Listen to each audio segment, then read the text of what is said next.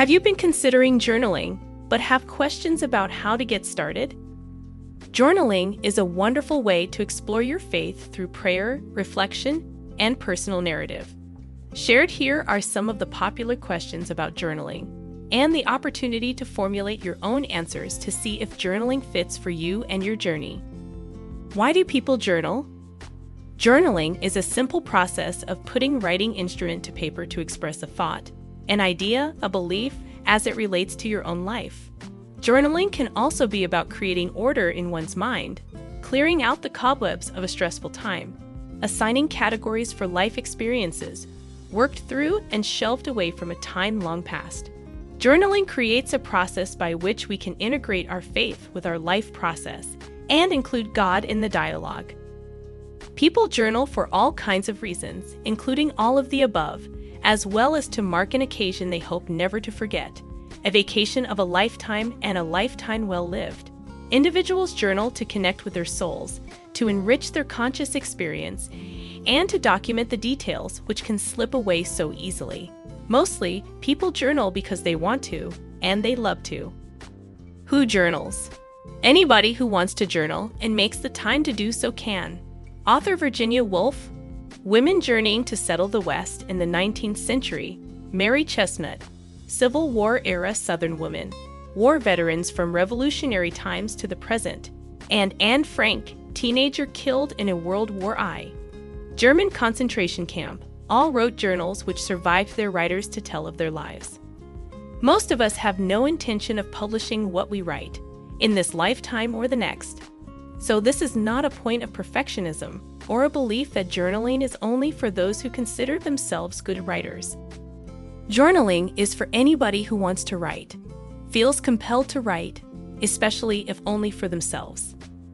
As people in our culture become more comfortable with expressing their feelings, journaling has increased in popularity. Today, you will discover journaling crossing gender and generational lines, as well as being a self-discovery slash cheap therapy for many people to work through personal issues, family crisis, and as part of the process of grieving. Frequently used situationally, journaling is also a life path sounding board for those who consider doing journaling as important as their morning coffee. What do people use to journal? Partly, those who don't journal want to know what to write about, but they are also asking what can possibly be so important as to spend money on bound books of blank pages and fancy expensive pens with your name engraved on them. What you write about are considered personal tools, while what you write with are considered practical tools.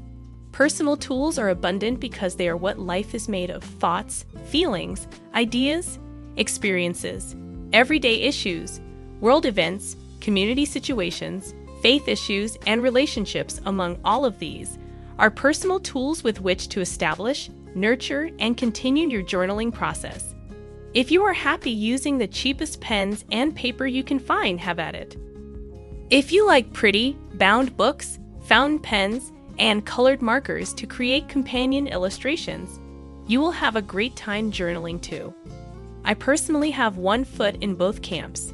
I use bound, unlined books purchased en masse at clearance sales and any pen that feels good moving across the paper. I am, however, not opposed to leather-bound books and elegant pens if I have the financial resources and the luck to find them. How do people journal? Unless you already journal regularly, it is difficult to imagine squeezing one more task into your day, especially one that can feel quite daunting in its newness. Journaling is a habit like any other activity you do on a regular basis. And like any other addition to our lives, we make the time if we are serious about wanting to do it. Frequency, length of your journaling sessions, and the amount of pages you would like to journal are all up to you. Each writer is on her slash his own path and has the luxurious responsibility of choosing these ways of framing their journaling experience to create the results they want. When do people journal? Whenever they can. There is no right time of day to journal, although there are times that are better for you than others, perhaps different times on different days. What I believe is most important is to commit to the journaling itself, then map out when you will journal, so you don't pretend with yourself that you will get to it when time comes available. It doesn't, And you and both know that. Be honest with yourself. Look at your schedule and figure out the ways you can carve out time for yourself to do this. Maybe you are a morning person and you would do well getting up thirty minutes earlier to write a few days a week. Or perhaps your children nap at a fairly regular time and you would enjoy that as some adult time for yourself.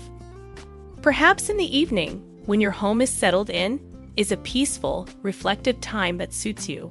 Journals can also be brought on vacation to record your experiences, special events, and these events as they relate to your everyday life. Where do people journal? Most people who ask this question cannot conceive of making space in their lives, let alone space in their homes, to create a journaling experience.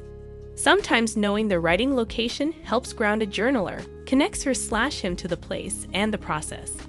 The three guiding principles here are privacy, intention, and comfort. You may have plenty of desks and tables in your home, but you will need to scope out which spaces provide you with quiet and no interruptions. Choosing that spot and making it your own, perhaps with a storage space for your practical tools, will help you keep connected to this new adventure in your life. Making the space comfortable, even if it is in a corner of the least used room in the house, with a simple chair, table, a seat cushion, and a pretty candle, can give you a great boost to creating this experience for yourself.